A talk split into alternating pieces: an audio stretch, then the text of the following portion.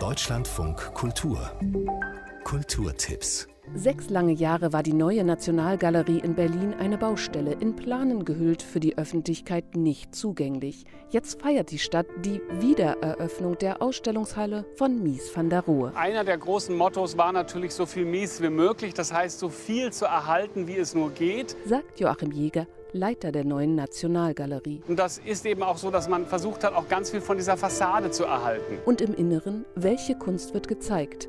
Die Entscheidung fiel auf einen Van der Rohe Zeitgenossen. Alexander Kolder hat die Skulptur völlig neu gedacht. Ihm verdanken wir die Bewegung, die Interaktion. Und im Untergeschoss präsentiert die neue Nationalgalerie ihren Sammlungsschwerpunkt. Dieses Geschoss ist besonders gut tatsächlich für die Malerei des 20. Jahrhunderts und für die Skulptur. Das Konzept, die Kunst im Kontext ihrer Zeit verständlich zu machen.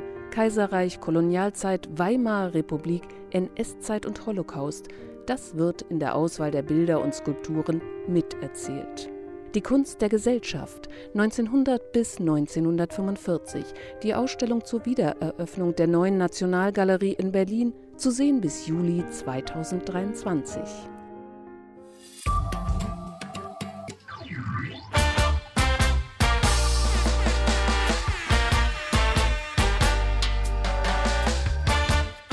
Politischer Party-Reggae in Ulm. Alles begann 2010 auf einem Hinterhof in Melbourne. Zwei junge Schweden trafen sich, sprachen über Musik und Politik. Ein Jahr später, 2010, zurück in Schweden war klar, wir gründen eine Band. Weitere Mitstreiter waren schnell gefunden und geboren war Partiet.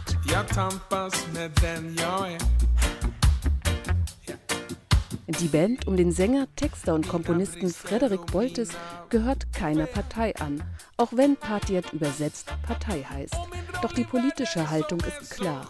Seit über zehn Jahren protestieren die acht Musiker mit ihrem Modern Roots Reggae, Ska und Hip-Hop gegen Rassismus, Homophobie und anderen Vorurteilen.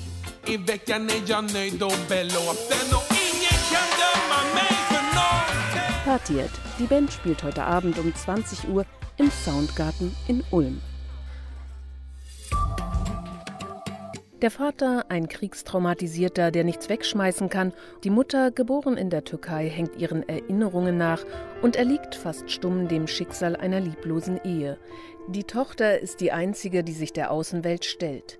In Streulicht. Autorin Dennis Ode gibt in der Gesprächsreihe Frankfurter Premieren Auskunft über die Hintergründe ihres Romans, verweigert aber naheliegende Erklärungen. Und ich sehe das auch gar nicht so, dass Dysfunktionale unbedingt was mit der Schicht, mit der sozialen Schicht zu tun hat. Also ich würde das eher tatsächlich auch auf so eine generationale Ebene vielleicht mehr beziehen. Also weil diese Verhaltensweisen des Vaters zumindest ja mehr etwas ist, was ihm auch durch seinen eigenen Vater vorgelebt wurde und eigentlich mehr so ein weitervererbtes Kriegstrauma ist, das Nichtvermögen mit Verlusterfahrung umzugehen.